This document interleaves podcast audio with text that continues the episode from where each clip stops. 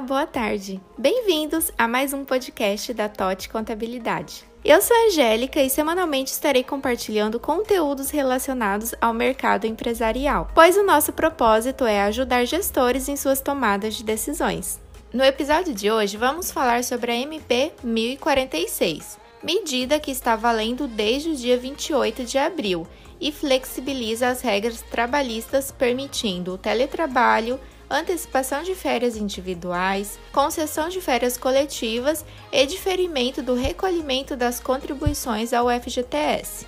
O empregador pode alterar o regime de trabalho presencial para o teletrabalho, o trabalho remoto ou outro tipo de trabalho à distância e determinar o retorno ao regime de trabalho presencial, independentemente da existência de acordos individuais ou coletivos. O empregador pode também antecipar as férias do empregado, devendo informá-lo com antecedência de no mínimo 48 horas por escrito ou por meio eletrônico. As férias não poderão ser gozadas em períodos inferiores a cinco dias corridos e poderão ser concedidas por ato do empregador, ainda que o período aquisitivo não tenha transcorrido.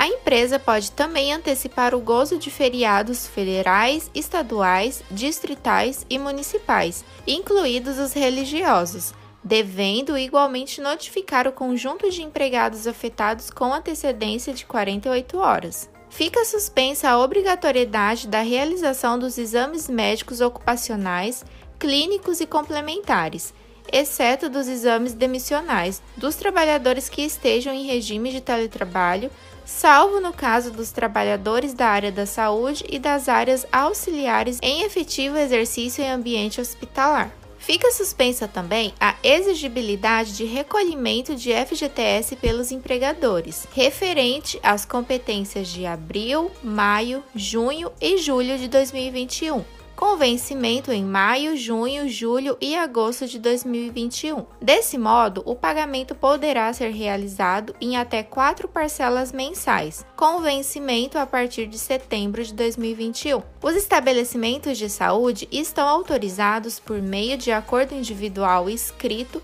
prorrogar a jornada nos termos dispostos no artigo 61 da Consolidação das Leis do Trabalho inclusive para as atividades insalubres e para jornadas de 12 horas de trabalho por 36 horas de descanso, bem como adotar escalas de horas suplementares entre 13 e 24 horas do intervalo de jornada. As horas suplementares serão compensadas no prazo de 12 meses por meio de banco de horas ou remuneradas como hora extra. Lembrando que o prazo de duração da MP é de 120 dias a partir da data da publicação, que foi no dia 28 de abril. Tem mais dúvidas sobre a MP 1046? Deixe nos comentários lá no nosso Instagram, vamos responder para você.